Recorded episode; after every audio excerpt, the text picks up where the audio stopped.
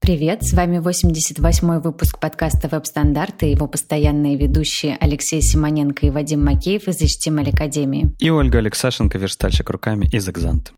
У нас новости про ВСД. Web Standards Days конференцию, мы э, открыли регистрацию и показали первые три доклада на, на VSD в Минске. Собственно, э, Джеймс Аквух расскажет про сервер-сайт рендеринг и как сделать его своими руками.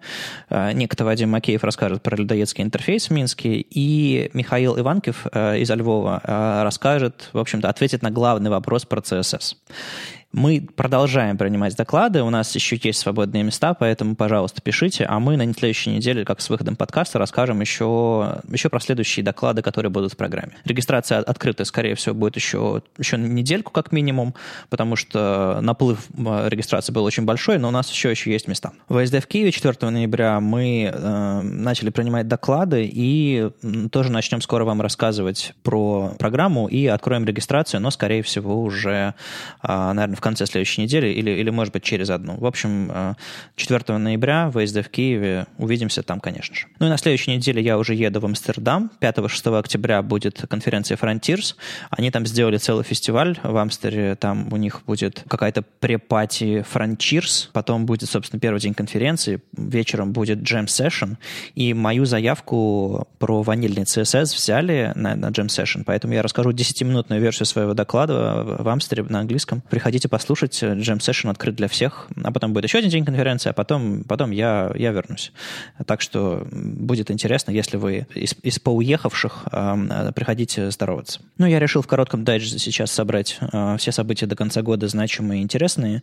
Э, Харьков JS в Харькове 28-29 октября, Lviv CSS во Львове 11 ноября, потом FrontFest в Москве 18 ноября и HolyJS в Москве 10 декабря. Ну, это помимо озвученных ранее Web Standards Days и так далее. Ну, в общем, примерно вот такая вот картина. А, и всякие локальные митапы, конечно, тоже регулярно происходят. А WSD в Москве большая бесплатная конференция пройдет где-то в январе. Мы сейчас планируем точную дату, мы сейчас планируем всякие подробности. Так что, я думаю, ближе там к ноябрю-декабрю мы вам все более подробно расскажем. Так что готовьте ваши доклады. Я, как понимаю, ты собираешься поехать на все эти конференции? Нет, конечно. Я собираюсь исключительно на, WSD съездить провести, а уж что пойдет и как пойдет, это мы посмотрим. Ну, может быть, загляну на HolyJS в Москве, может быть, может быть, еще на что-нибудь, может быть, на FrontFest в Москве, но до Харькова и Львова в этом году уже, наверное, не доберусь. Ну и на этой неделе еще гремел анонс про то, что э, Facebook решил сменить лицензию React на, на собственно, с BSD плюс патенты на просто MIT лицензию. И, конечно, все страшно радовались. Э, мало кто понимал, но все страшно радовались. И на самом деле я тоже хочу признаться, что я большой дилетант в этом вопросе и мало чего понимаю, э, что на самом деле изменилось. Я кое-чего почитал, мне вот интересно, ребята, что вы знаете про лицензии на React и вообще вот в, этом, в этой области. Что было, что изменилось? Вот интересно. Ну, предыдущая, предыдущая лицензия, она говорила о том, что мы, на самом деле, в одном из выпусков это обсуждали. Там основ, основная проблема была в том, что а, в целом, э, если ты разрабатываешь что-то на реакте, у тебя э, не должно быть никаких проблем. Но у тебя могут быть сложности, если вдруг твою компанию купит Facebook, но при этом я не знаю, ты нарушал другие патенты, либо ты использовал какие-то патенты от Facebook. В общем, Facebook это делал для того, чтобы защититься от э, возможной покупки то есть защитить, защитить возможную покупку от э, внешних нападок. А, в основном э, эта лицензия была сделана для этого.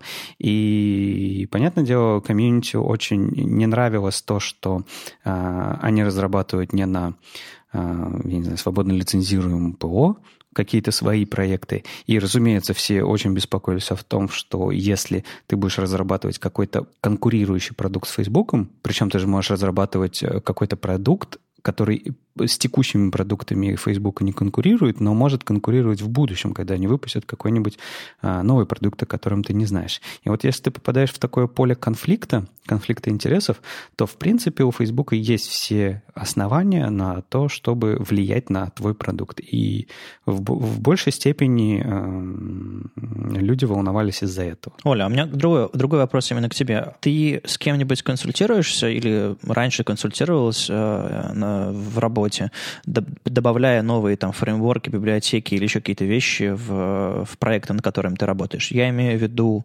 э, какой-нибудь э, с какими-то юристами компании. Честно говоря, нет. А, я вообще не очень понимаю, зачем нужны эти лицензии. На большинстве компонентов, которыми я когда-то пользовалась, написано типа свободное распространение, берите кто хотите, просто оставьте тут мой копирайт. Все. Зачем они это пишут, тоже не очень понятно. А смотри, вот ты написано, я не знаю, ты используешь, давай, допустим, Normalize какой-нибудь, там написан копирайт определенных людей. У тебя какая-нибудь сборка, которая минифицирует все очень-очень-очень жестко, и она вырезает копирайт. Ты следишь за этим? Нет. А у тебя есть такое, что э, э, твои инструменты вырезают копирайты? Ну, скорее всего, вырезают. Я даже, честно говоря, не задумывалась об этом. В этом моменте ты нарушаешь лицензию. Окей. А вот объясните мне, зачем вообще нужно лицензирование? То есть, если ты делаешь какой-то open source проект, а ты его делаешь для других людей, зачем обязательно лепить на него свой копирайт? Потому что если ты не указываешь лицензию, то по умолчанию работает авторское право. Авторское право очень сильно за, э, оставляет права за автором. То есть автор может сделать э, с тем кодом, который ты используешь, якобы свободно распро- распространяемым, все что угодно. Ну, смотри, в тот момент, когда он позволяет э, его использовать э, открыто, он как бы ну, отдает это право. И он не может уже ничего с этим сделать. Нет, не отдает он никакого права. Если, если он где-то там написал, что я отдаю это всем, это ничего не значит. Права остаются за ним, потому что это не, юриди, не юридический а, документ. Нет, ну понятно, что права а, остаются за ним, но он отдает право на использование. Есть там копирайт, нет там копирайта, это не важно. Пока, пока человек не выдает этот код за свой, да, и не началось судебное разбирательство, он может его использовать. Смотри, когда э, разработчик пишет, что я просто отдаю это всем, э, какая основная проблема? В том, что у вас нету никакого договора с ним. То есть вы не, он тебе не обязался м- всю жизнь делать все, что ты подразумеваешь. Любая лицензия, э, в которой прописаны абсолютно все способы взаимодействия с кодом, а, такая дотошная как раз-таки для того, чтобы не было эм, разночтений. Ты, когда увидела, что код распространяется свободно, можешь подумать э, одно, а он может подумать другое. И ваше мнение может не совпадать. Но так как он автор, а последнее слово за ним. Ну, в общем, э, все ведет к тому, что у open source есть много личин и очень много вариаций, поэтому все эти личины и вариации а, регулируются разными лицензиями и разными историями, и, соответственно, прилагая правильную лицензию к вашему проекту, вы убеждаетесь, что э, вы друг друга понимаете. И, кстати, на этой неделе мы опубликовали маленькую статью, э, которая вышла на Листопарте. Там как раз рассказывали э, обзор open source лицензий, чем они друг от друга отличаются и какую правильную выбрать для вашего проекта. Поэтому, если у вас есть, дорогие, дорогие слушатели, какие-то сложности или проблемы, прочитайте, она довольно-таки полная. Я для себя знаю а, одну вещь, э, что если я пишу текст, я использую лицензию Creative Commons, а, а если я пишу код, я использую лицензию MIT. Я в какой-то момент принял это решение, и я уже не помню почему и, и как. Ну, хорошо, давайте подумаем. Вот э, мы не можем оставить э, в коде минифицированном огромные лиц... Э, комментарии про лицензию. Ну, это просто неприемлемо. Давайте подумаем, где тогда мы можем размещать чужие лицензии. Но мне кажется, именно поэтому я признался, что я дилетант, потому что я не очень понимаю, нужно ли оставлять лицензии или нужно ли иметь на сайте явное место, где ты указываешь э, все эти third-party проекты, которые участвуют. В любом случае, я во взрослом софте, который я вижу, там регулярно есть в настройках пункт пункт About, в котором есть огромная-огромная простыня, в которой перечислено все вообще, что происходит в этом проекте, какие проекты использованы и так далее, и так далее.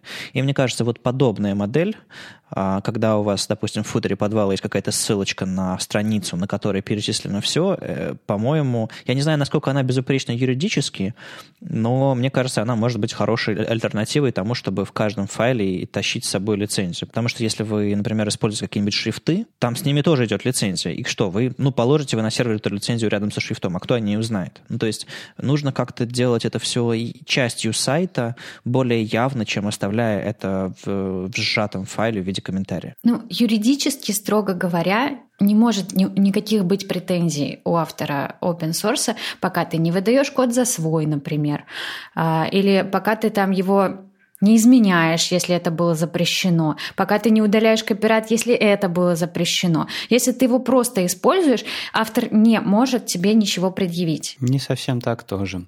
А, если ты его используешь в коммерческих, в коммерческих целях, а автор не подразумевал такого использования, это тоже может быть актом а, к тому, чтобы он предъявил свои претензии. Конечно, это тоже входит в перечисленные мной исключения. Если ты полностью соответствуешь лицензии, то даже если ты ее выпилил, автор не может тебе ничего предъявить. Кроме плагиата, строго говоря. В общем, если вы врубаетесь, что такое лицензия open source, если вы, у вас еще есть какой-то юридический бэкграунд, а, приходите к нам в гости, поговорим об этом. А, а так, э, у меня есть еще одна тема, связанная с этим. А в ней я чуть, чуть, чуть лучше, наверное, разобрался. Это про так называемые encrypted media extensions. Это такая история, которая позволяет э, в вебе использовать DRM, а, используя стандартный API к нему. То есть а, в чем вообще скандал последних недель, а, даже последних месяцев, я бы сказал. Дело в том, что в E3C перевесом голосов 58%, то есть вы скажете, что практически на грани, а, но все сложнее, приняла спецификацию а, Encrypted Media Extensions, а, по сути, JavaScript API в браузере стандартизированный для того, чтобы взаимодействовать с DRM-модулями, которые браузеры поставляют. И это вызвало какие-то проблемы у тех, кто очень любит свободный открытый софт и вообще все, все, все бесплатно и так далее. И, в частности, одна из, одна из больших организаций, Electronic Frontier, довольно известная, которая, в частности, помогает там э, всяким э, сертификатам бесплатным, господи, как же они называются, Let's Encrypt, э, которые борются за права и свободы в интернете. Э, в частности, она вышла из V3C после этого решения. А я тут хотел, собственно, обсудить и рассказать вообще, что это такое и зачем это нужно. И кто здесь прав, кто виноват. И я на самом деле э, наткнулся на э, пару статей Аластара Кэмпбелла, который работает э, в E3C уже много лет, э, лет 20, но занимается доступностью. То есть, по сути, он к этому DRM, ко всему этому остальному отношения ну, особо не имеет. Но мне очень понравились его статьи. Он очень хорошо говорит про то... Э, у него очень интересная точка зрения, которая, ну, мне кажется, мне кажется, очень много-многое объясняет. С самого начала в паре его статей он заявляет, что э, он сам против идеи DRM, и эта идея устаревшая, она плохо защищает контент э, от, от пиратов. Прежде всего, э, когда речь идет про DRM, речь идет про всякие, знаете, Netflix, HBO, всякие там медиатеки и какие там еще онлайновые сервисы типа Netflix существуют. И все дело касается в основном видео. И более того, дело в основном касается всякого нового видео. То есть вышел новый какой-нибудь Человек-паук 18 и, или там, не знаю, свежий, свежий э, эпизод Game of Thrones. А, и, соответственно, его сразу становят, начинают пиратить, и это приносит огромный убыток этим компаниям, которые, собственно, производят продукт, и это ставит под вопрос вообще а, рентабельность производства такого продукта. И вот в, на, этом, на этой волне, уж не знаю с чьей подачи, но компании и браузеры, и V3C, и все остальные участники а, этого медиапространства договорились, что, вернее, предложили идею, что компании перестанут использовать всякие плагины, всякие, ну, там, всякие, типа NPAPI, всякие там а, сторонние э, решения для распространения контента и начнут использоваться, соответственно, встроенные браузерные всякие, всякие элементы видео, условно, и в браузерах э, за тем, чтобы это, этот контент не был сворован, будет отвечать специальная маленькая черная коробочка, которая с закрытым кодом зашифрованная, э, которая называется DRM. А взаимодействие с этой коробочкой, с этим DRM будет происходить с помощью API, который называется Encrypted Media Extensions. Соответственно, вот этот стандарт именно взаимодействия с этим DRM в E3C приняли. И, что важно сказать, это не просто в V3C придумали и, и сделали, и вопреки всем продвигают DRM. Нет, они захотели сделать так, чтобы флеш всякий, и всякие, всякие плагины, и всякие сложные истории как раз ушли из веба. Веб стал более доступным, более стабильным, более, более быстрым и так далее. А мы бы использовали стандартные решения, которые иначе бы просто не существовали и не работали. И тут еще важно понимать, что все эти encrypted media extensions были сначала внедрены браузерами, и уже потом стандартизированные э, с помощью V3C. Поэтому э, многие организации, многие любители свободного ПО и, свободного медиа, и вообще пиратские партии всякие, они обвиняют В3C в том, что они придумали DRM для веба. На самом деле просто ребята стандартизировали э, способ взаимодействия с ним. И вот этот момент, э, по-моему, говорит в пользу В3C и всего это, всей этой истории, потому что иначе бы это все равно существовало бы, это слишком большой рынок, это слишком большая, большая область технологий и, и, и денег, чтобы какое-то отсутствие стандарта повлияло бы на ситуацию. Я на самом деле поддерживаю это все, а, потому что единый а, некий способ а, открывать контент, он очень нужен. Дело в том, что ну, я русский человек, да, я привыкла там, что когда-то там 10 лет назад мы все скачивали. Потом, когда у меня появились маки, я начала все покупать. Ну, почему-то они приучают к этому.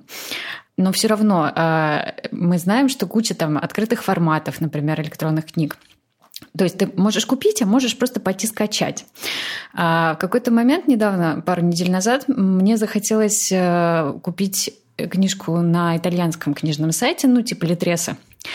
Я туда пошла, такая, значит, купила книжку, а потом смотрю, ее можно открыть только э, конкретным приложением, э, которое ну, вот, поддерживает вот это вот э, DRM или какой-то там внутренний их э, формат. И это, честно говоря, меня так изумило, что вот все итальянцы, и, возможно, в Европе вообще, в принципе, так, они не могут просто взять и скачать купленный файл, там надо его каким-то отдельным приложением открывать.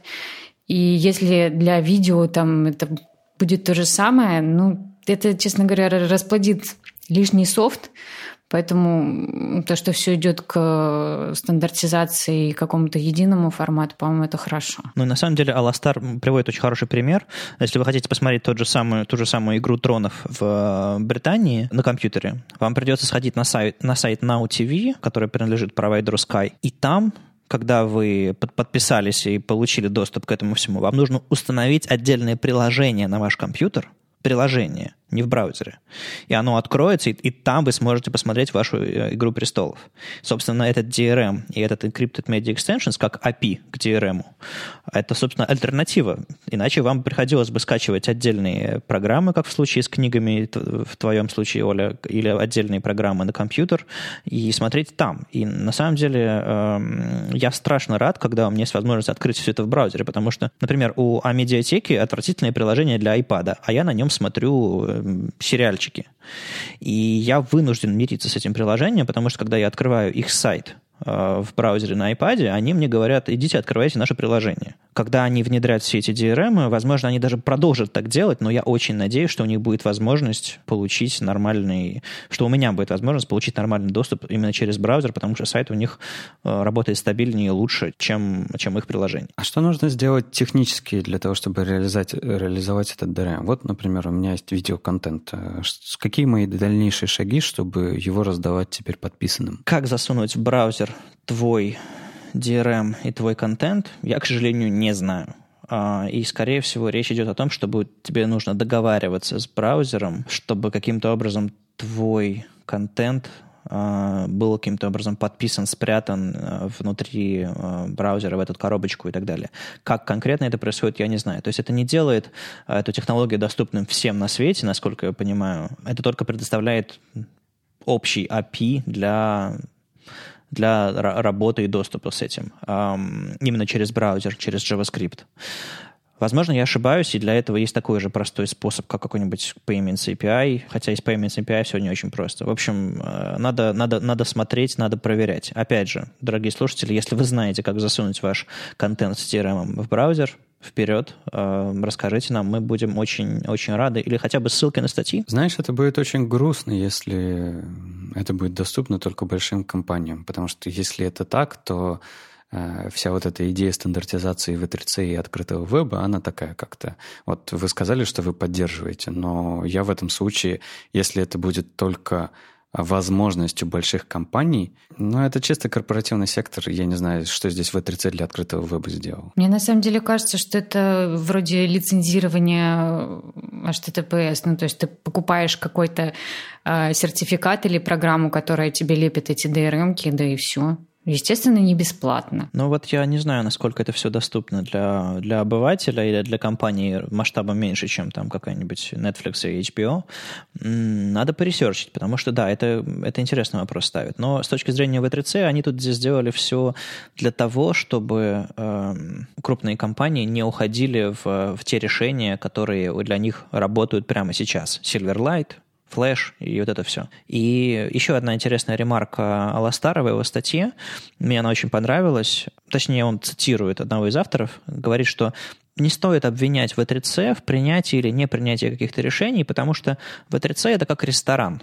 Люди приходят в ресторан, они платят деньги, чтобы быть там платят деньги за еду. Соответственно, V3C, участники V3C, это просто люди, которые пришли в ресторан V3C, заплатили деньги, взносы для того, чтобы участвовать в, в решении этой организации, и сидят там за столом, там очень много столов, они обсуждают за каждым из них какую-то часть, и, соответственно, в частности, продвигают собственные интересы. Поэтому V3C это не какая-то, это не какая-то компания снобов, которая сидит далеко-далеко, на каком-нибудь, не знаю, в, в облаках э, на, на горе, и принимает решения за нас, простых смертных. Это отрасль отправляет представителей в, в 3 чтобы они вместе на одной площадке обсуждали друг с другом какие-то вопросы, принимали решения и, соответственно, улучшали для самих себя отрасль. А поскольку это не одна компания принимает решения, а все это принимается консенсусом, голосованием.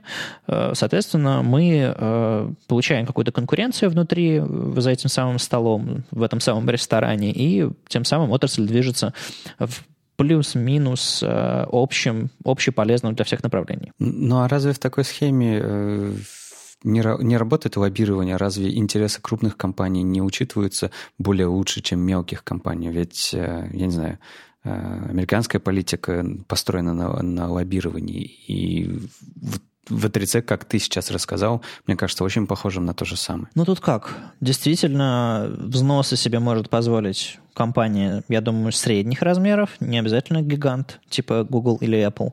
Но вопрос в том, что э, маленькой компании проще следовать за существующими веяниями, чем создавать собственные.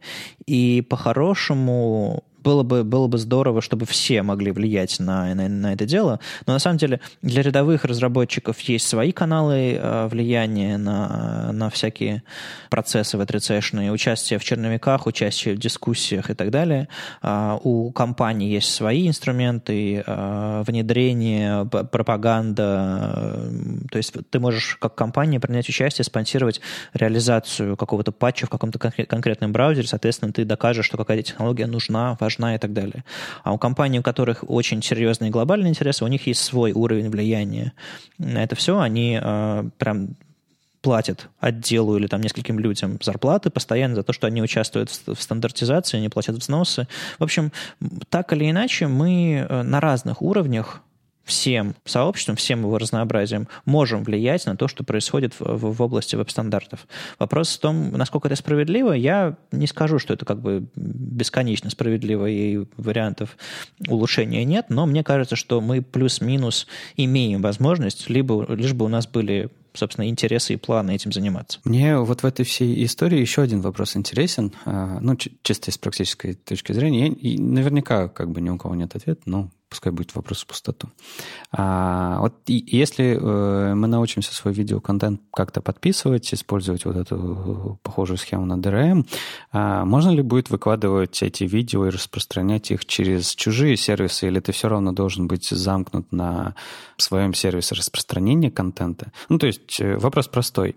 Я бы очень хотел выкладывать, например, видео на YouTube, но чтобы они были подписаны каким-то сертификатом.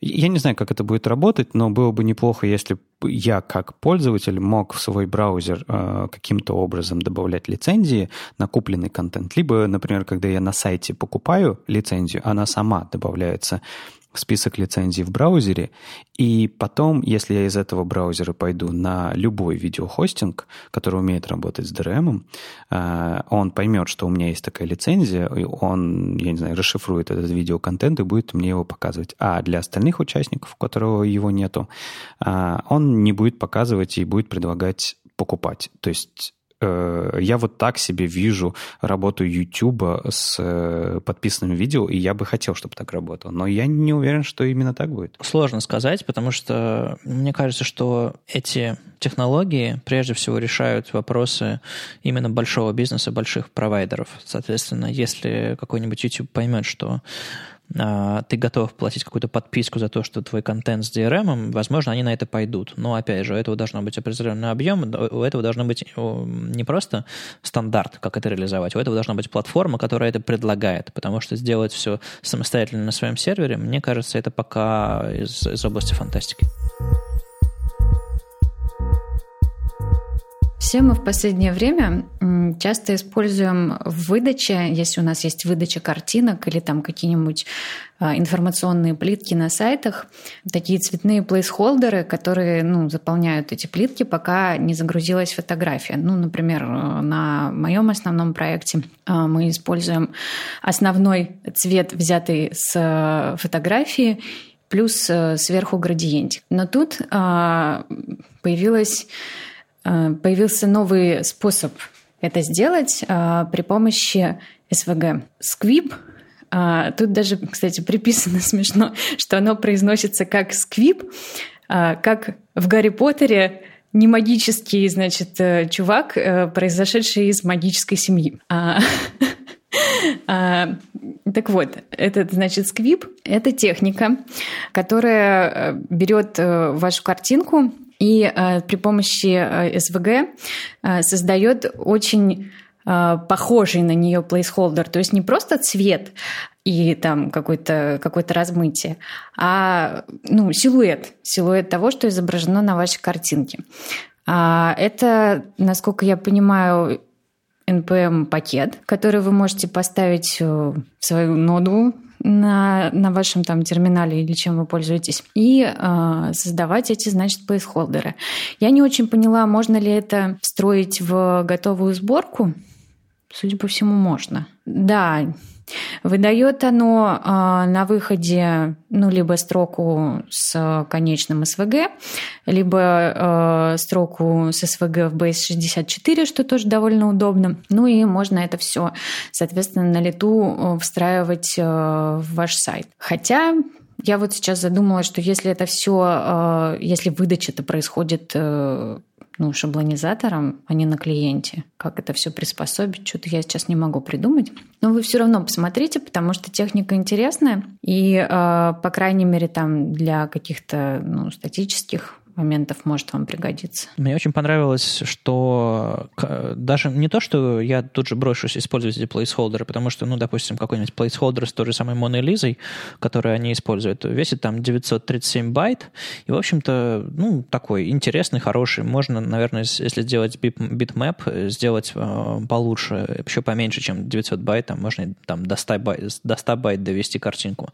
Вопрос в том, конечно, э, что когда мы растем растягиваем в браузере растр, мы получаем гораздо менее красивое размытие. А, и, соответственно, вот эта SVG-шная версия, она, она выглядит, выглядит лучше. Но проблема в том, что, по-моему, когда браузер растягивает большие э, SVG-шные штуки, э, вернее, маленькие SVG-шные штуки на большой размер, тут ведь еще э, всякие размытия по Гауссу используются, ну, то есть блюр в этих картинках. Там они состоят из эллипсов, градиентов. Нет, по-моему, они состоят исключительно из фонового цвета и эллипсов. То есть они каким-то образом по растру понимают, где, где какие эллипсы расположить. Так вот, они их располагают и размывают. Соответственно, картинки начинают быть похожими. Так вот, это, это размытие по Гауссу, оно, а, насколько я понимаю, оно довольно-таки плохо работает с производительностью, в смысле оно замедляет. Поэтому надо, конечно, проверить, насколько картинка, насколько страница набитая вот такими разблюренными эллипсами, насколько она быстро прокручивается, работает и рендерится в, по сравнению с растром, который просто... Ну, его, растр тоже нужно размывать, разблюривать, но мне кажется, браузеру это проще делать, потому что все алгоритмы по масштабированию и размы, размытию растра известны давно, э, и браузеры все это давно оптимизировали, а вот именно SVG-шные, они всегда работают чуть хуже. Так что надо, конечно, проверить, что работает быстрее. Но сама техника а, создания изображений из эллипсов и размытия, она удивительно простая и удивительно хорошо работает для такой простой техники. Еще из э, странных и неожиданных э, технических решений. Э, на этой неделе Винсент де Ливейра э, показал оригинальное сочетание border image и градиентов для создания странной формы бордеров. Это вот, честно говоря, невозможно пересказать. Это надо смотреть демку. Мы, конечно же, дадим на нее ссылку. Но вы можете там с изогнутым углом э, сделать э, бэкграунд, э, с каким-то скругленным. Ну, в общем, прикольные штуки.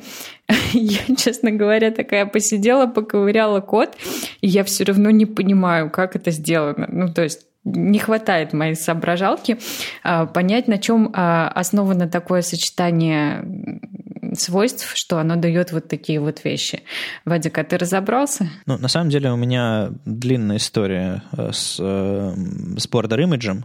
А, дело в том, что когда я еще работал сто лет назад в компании Opera, когда еще был э, браузер на Presto, свойство border image появилось одним, одним из первых, а то и вообще первым, именно в браузере Opera.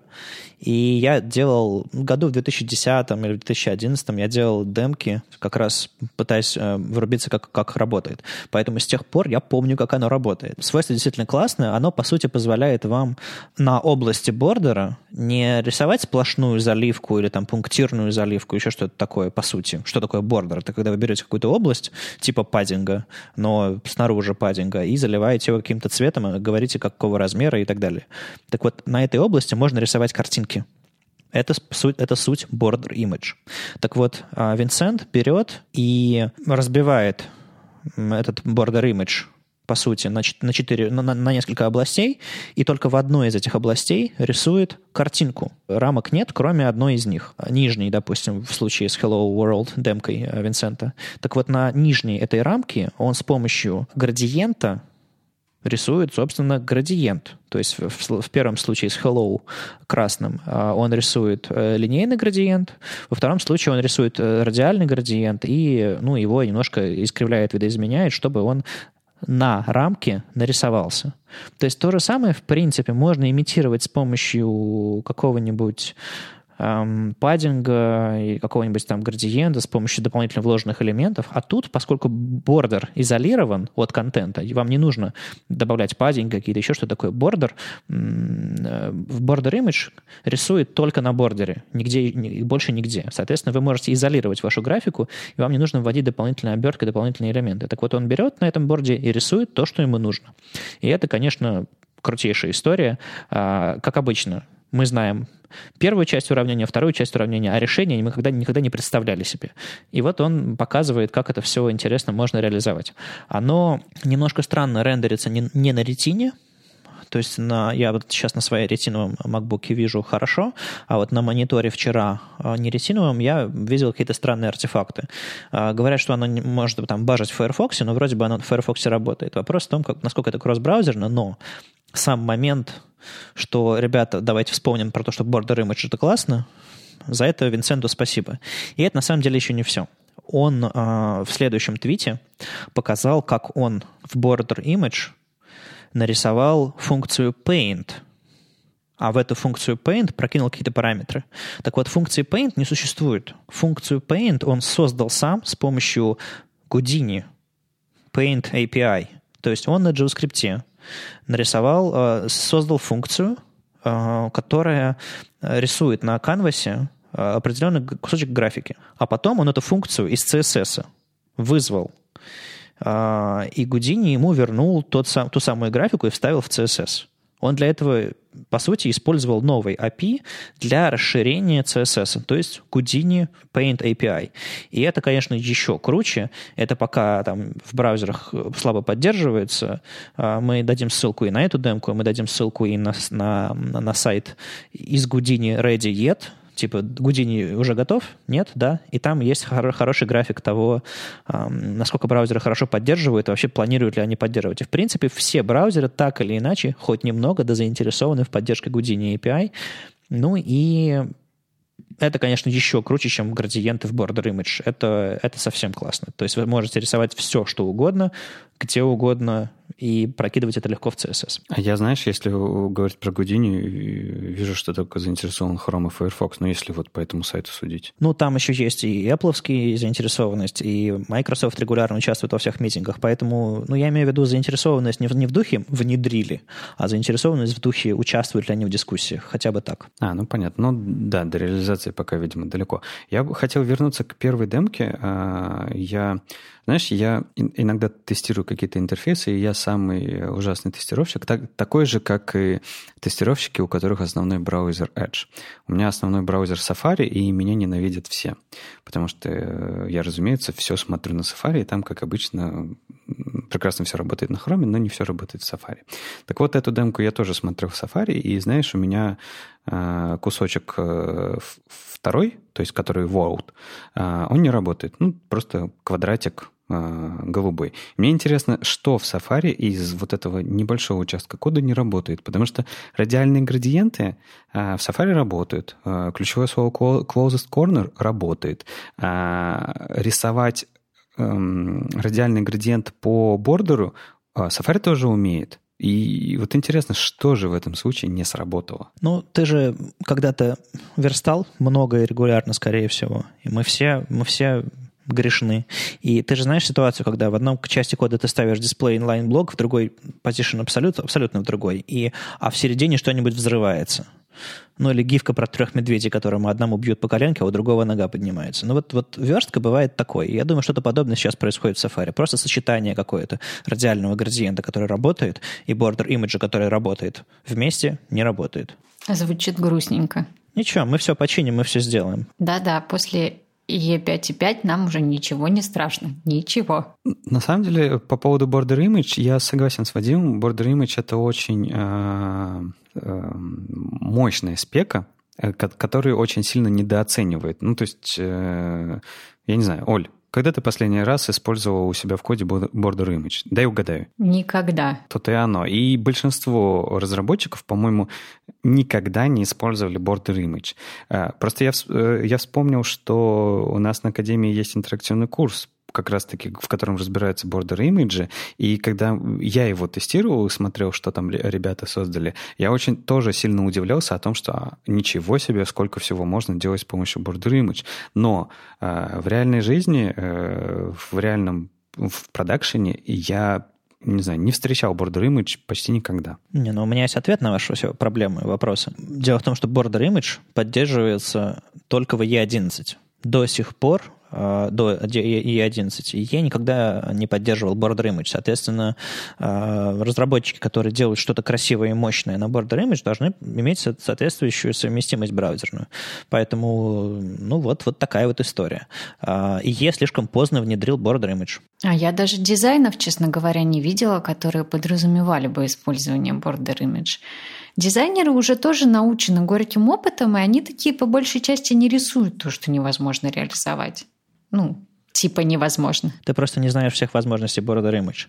На самом деле, а, любая ситуация, в которой тебе нужно нарисовать какое-то оформление блока, именно вот представь себе квадратный блок, и ты хочешь нарисовать ему какое-то оформление по бокам. Ну, представь багет какой-нибудь дорогой золотой картины. Ты можешь разбить а, весь этот багет на 9 частей, то есть уголки, на 8 частей точнее, а, уголки по, собственно, по углам и прямоугольные части сверху, справа, снизу, э, слева, и, допустим, зафиксировать уголки одними картинками, а промежуточные вещи растянуть и Border Image позволяет вот это вот девятидольное масштабирование, как оно называется в компьютерной графике, собственно, реализовать.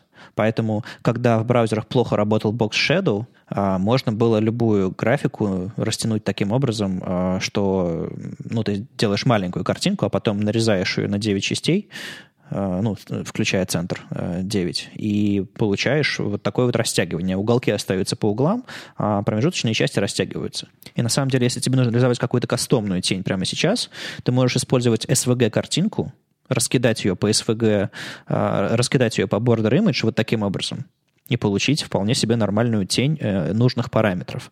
Вопрос в том, что SVG заработал в Border Image не так давно. Я помню, когда я писал свои первые демки там, в 10-11 годах, а то и раньше, э, они работали только с растром. Когда я прокидывал туда SVG, э, все было очень-очень плохо, в некоторых браузерах не отображалось, в некоторых браузерах вообще был, было размылено и, и стрёмно. Сейчас, по-моему, SVG Border Image работает, как мы видим, работают и градиенты, поэтому если вы поддерживаете исключительно E11 Edge и так далее, то попробуйте, может быть, Border Image позволит вам решить какие-то ваши задачи лучше, чем более сложный код, а, чем, более, чем куча оберток и, не знаю, может, вы там таблицы используете, хотя вряд ли.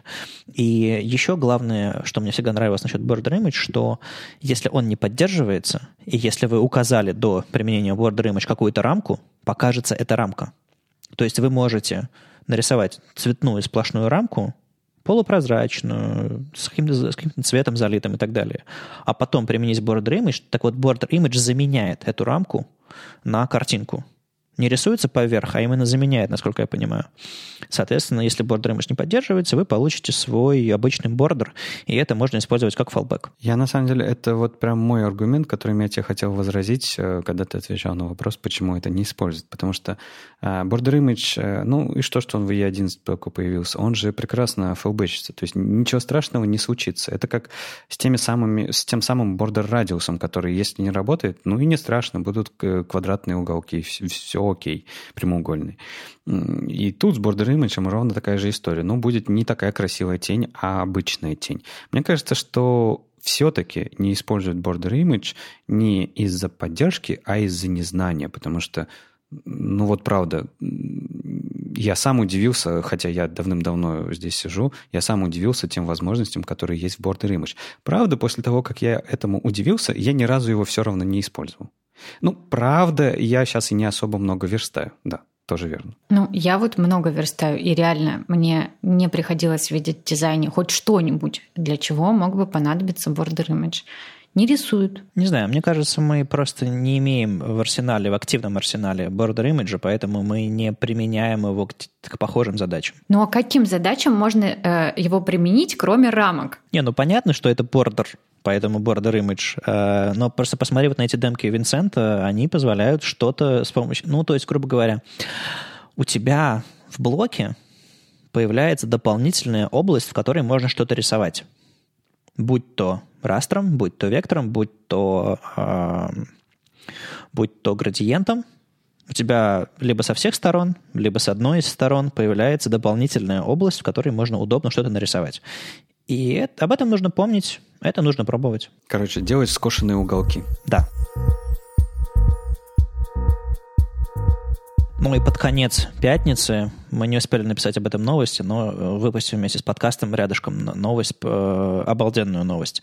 Дело в том, что Эдди Османи опубликовал очередную свою книгу онлайн-книгу. Я, когда пошел ее читать на отдельном э, домене images.guide, я даже пошел искать версию для электронных читалок типа EPUB или там еще чего-то, но не нашел. Эта книжка просто онлайн.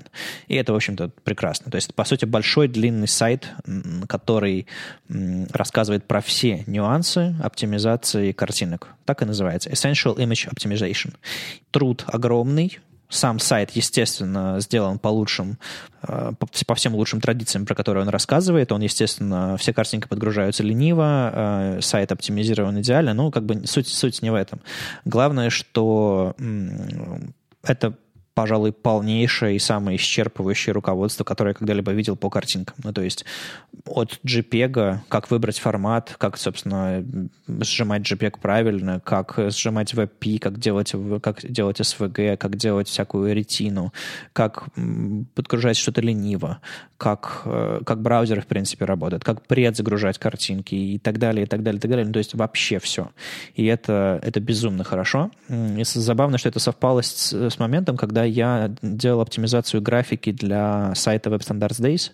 А, дело в том, что там есть всякие картинки авторов, и я наконец-то собрался и а, написал на, на Галпе маленький генератор а, разных разрешений для картинок. Они хранились там в размере 460, а я нагенерировал несколько разрешений для разных страниц. Я его, собственно, во время сборки во время деплоя именно генерирую эти картинки и в, в коде автоматически там регекспом заменяю там всякие source-сеты, вставляю и прочее, прочее.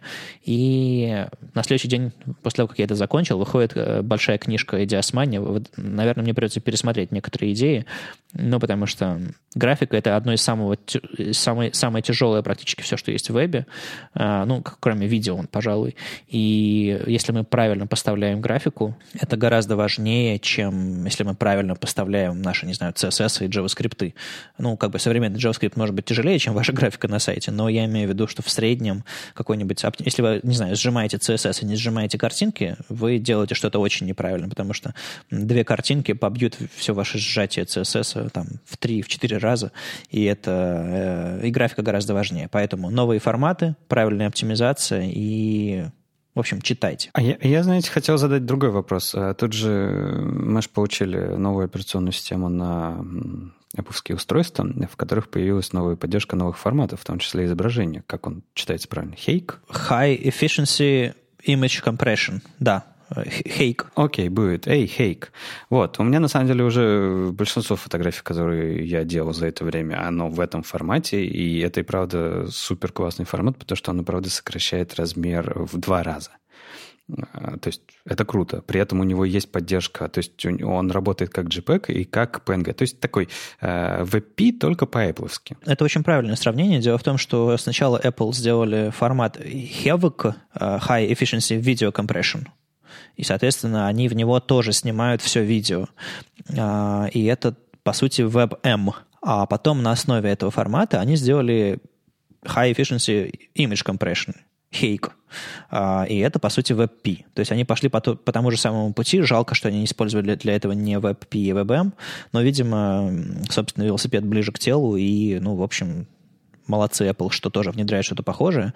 А, и на самом деле, как и WebP, а, этот формат а, является контейнером, там можно хранить несколько разрешений, по-моему, там какая-то превьюшка хранится, в общем, там все очень непросто, и, ну, вот появился новый классный формат, который понимают не просто все Apple продукты, а все Apple продукты с определенным процессором, с определенными там мощностями, потому что его нужно кодировать, декодировать, и, но, по идее, они везде экспортировать будут JPEG, когда ты экспортируешь именно картинку, а хранить будут в своем новом контейнере. Ну, не, на самом деле они будут передавать э, с одинаковых, уст... ну, то есть с апуских устройств именно в этом контейнере, они будут именно делать JPEG, когда ты хочешь его куда-то вовне отдать. Мне интересен это другой вопрос. Мне интересно, как, как по-вашему, мы будем пользоваться этим форматом в вебе? Понятное дело, не завтра и не через месяц, даже, наверное, не через год. Мы в веб сколько мариновали?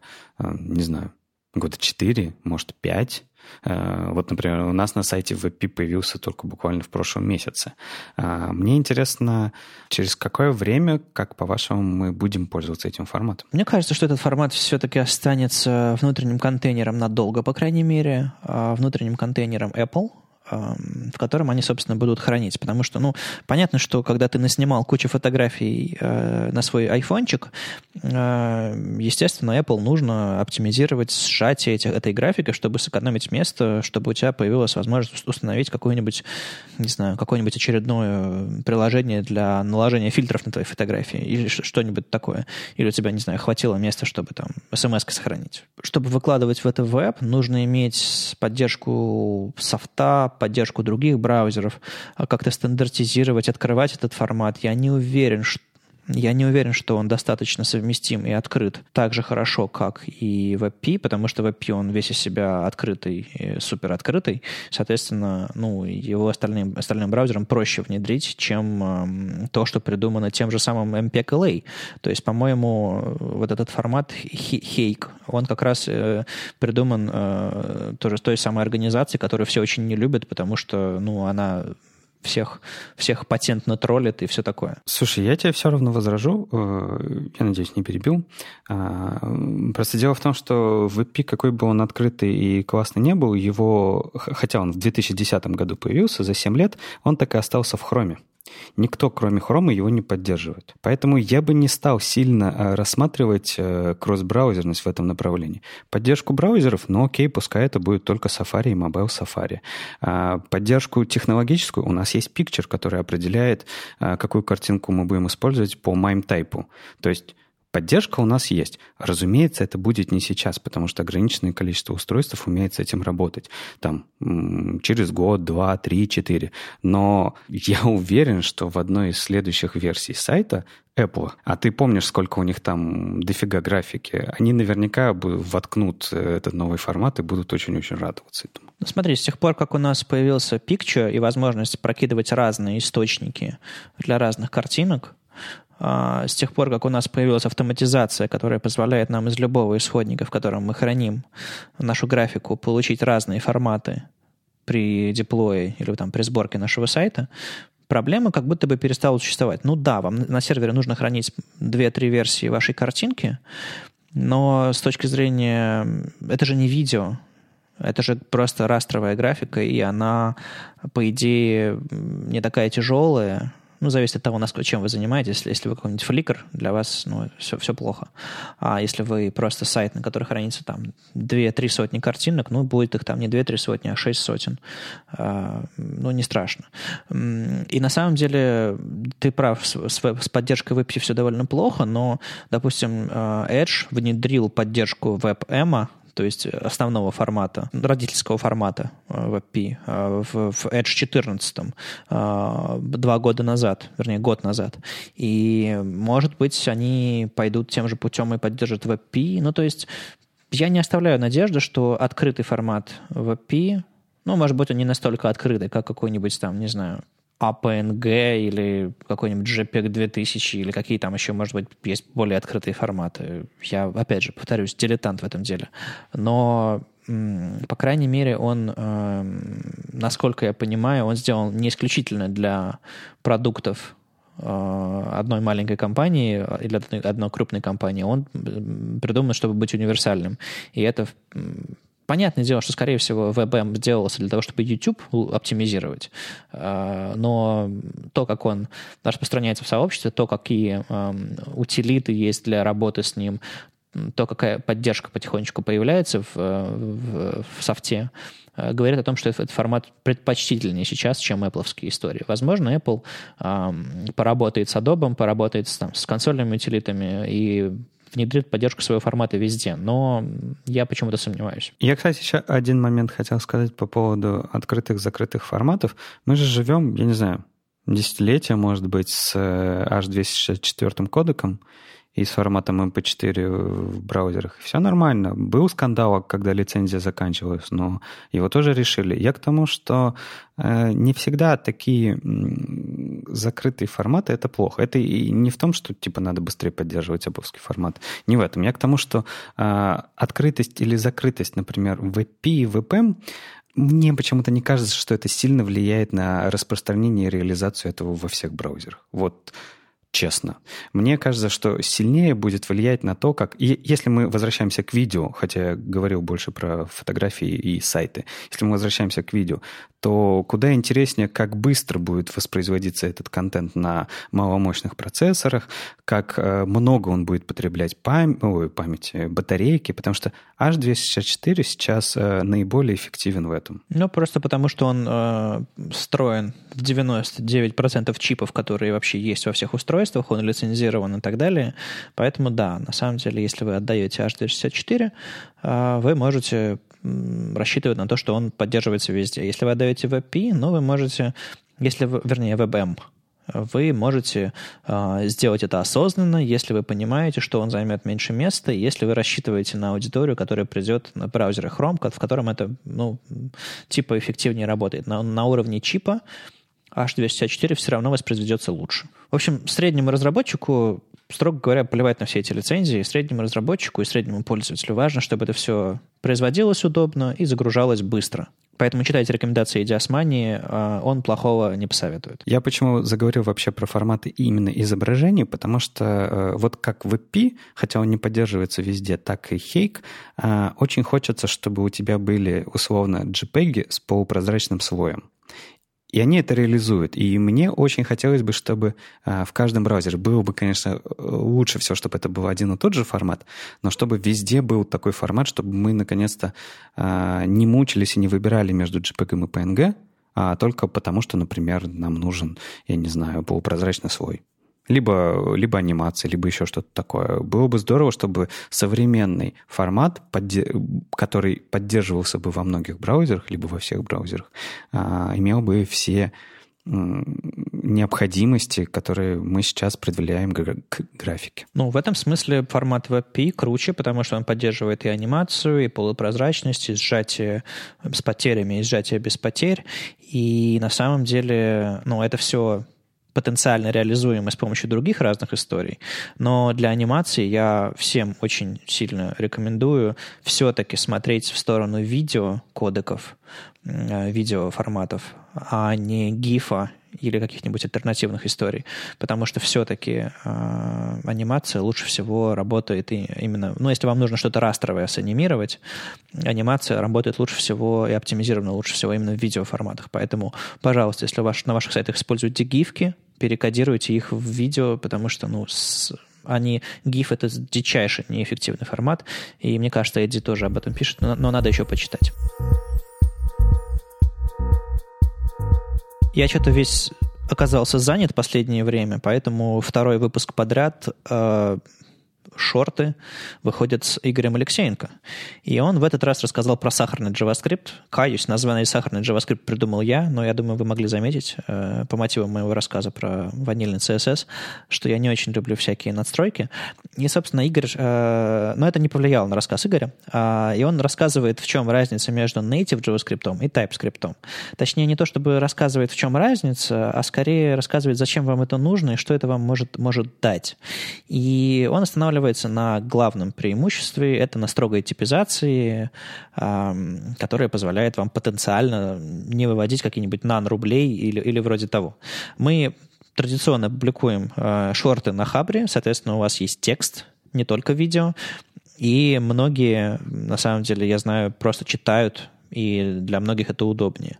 А, Игорь рассказал чем эти форматы отличаются, какие есть альтернативы, всякие эмлы, всякие closure и, и прочее, прочее.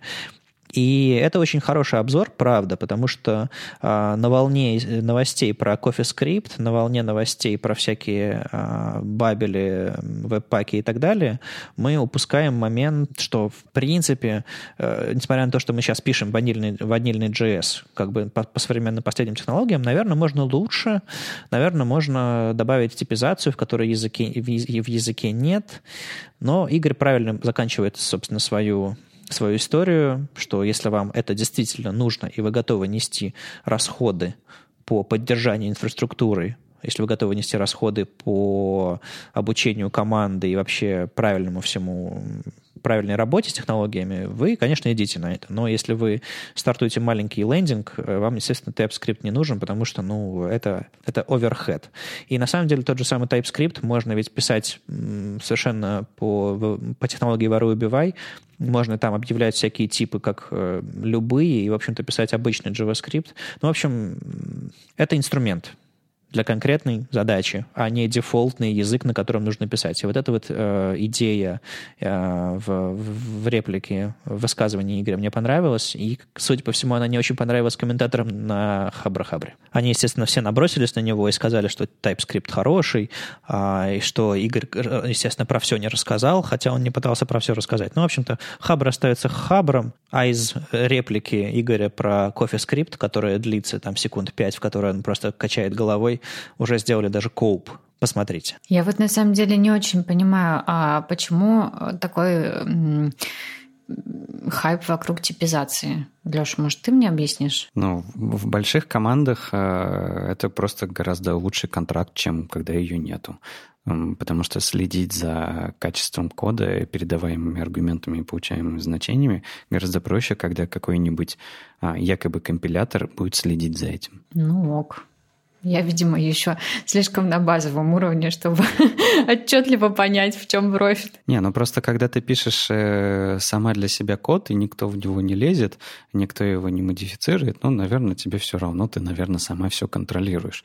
А когда э, у тебя огромное количество разработчиков, которые везде могут внести какие-то изменения, тут появляются всякие разные инструменты, линтеры, код-гайды, а, и так далее. То есть всякие разные договоренности в команде. Так вот, а, TypeScript, как мне кажется, это ровно такая же договоренность в команде, чтобы проще было поддерживать работоспособность кода. Ну, в смысле, чтобы не плодить лишних проверок или как? Нет, что, чтобы, если ты хочешь получить, в, например, в какую-нибудь функцию первым аргументом число, чтобы это было всегда число, и чтобы тебе не нужно было думать об этом. Окей. Okay. Ну, в общем-то, Игорь правильно говорит, что на самом деле всю эту проверку типов, естественно, можно устроить на уровне вашей, вашей функции, то есть сначала проверить все аргументы и только потом начать с ними работать.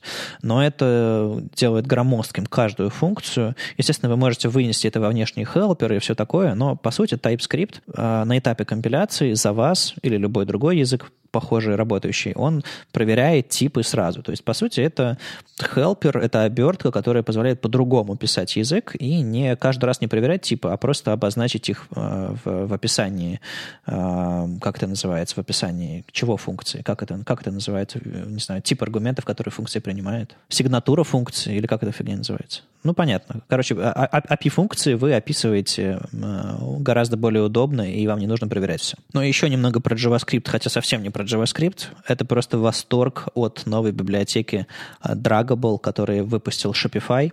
В общем, Shopify — это такая платформа для онлайн коммерции, вы можете подключить к себе на сайт и сделать там себе онлайн-магазин, ну, типа того.